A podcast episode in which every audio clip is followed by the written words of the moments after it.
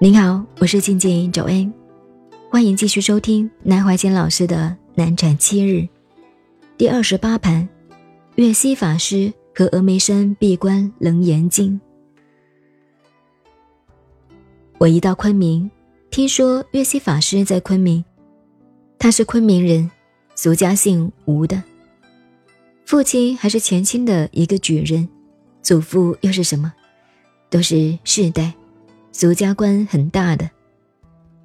我一到昆明，住在昆明唯一的大饭店，商务饭店，最漂亮的地方。听说月西法师在昆明，在他的家乡本地，他难得回来，多半在海外香港，我就打听打听。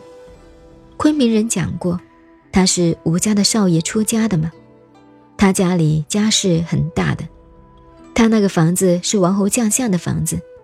我就跑到吴府上去拜访，拿个名片找月西法师，刚好在家，他一看到我很高兴。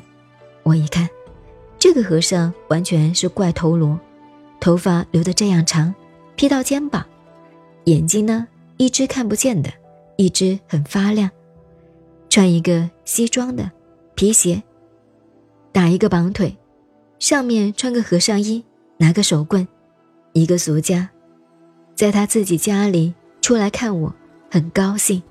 我就叫他法师啊，我应该叫你师父。他说怎么搞的？我说你有个徒弟叫盛世师，你还记得吗？我还记得，我一直找他。我说他已经死掉了。怎么死掉的？我说师父啊，他是我的好朋友，现在他死掉，我就代表他叫你师父。其实我没有皈依他，这就是线装书读多了，中国文化读多了，好朋友的长辈自己也认为是自己的长辈一样。可是他对我很客气，他不敢马虎了，大概我这个人呀，傲慢不成样子吧。这个后来啊，我们三言两语就谈正题了。我说法师啊，师父，你现在还是当年那个程度吗？我说听说虚云老和尚，我见过，好朋友，他手一摆。我一看这个样子就不问了。我又说扬州高明寺来果和尚，好朋友，我都见过，都是好朋友。他学问好得很，结果嘛，谈啊谈，我们俩变成好朋友。过了3天，他到商务饭店来看我。这个商务饭店门口，等于现在5星级的旅馆门口有卫兵的，站着，要衣冠整齐才准进去的，法国人开的。他这一副装样，你看，穿一个短褂，不像短褂的，长袍罗汉褂，长袍又不像长袍，踢里塌拉的，头发留得那么长，一只眼睛看好像瞎了一样，也不瞎，小一点，深一点点，另一只蛮亮光的，不修边幅，穿一双皮鞋，西装裤的皮鞋，找个绑腿，拿个手棍，龙头拐杖。卫兵就挡架了，他硬要进来，他是昆明的世家呀。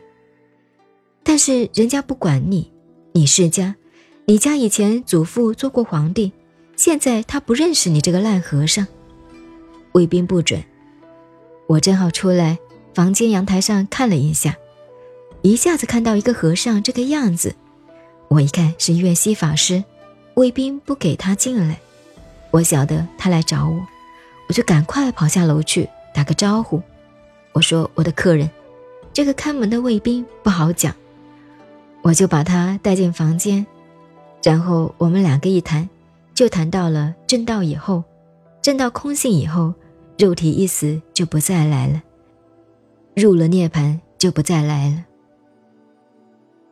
您现在收听的是南怀瑾老师的南禅七日，我是静静Joanne，微信公众号 FM18848， 谢谢收听，再见。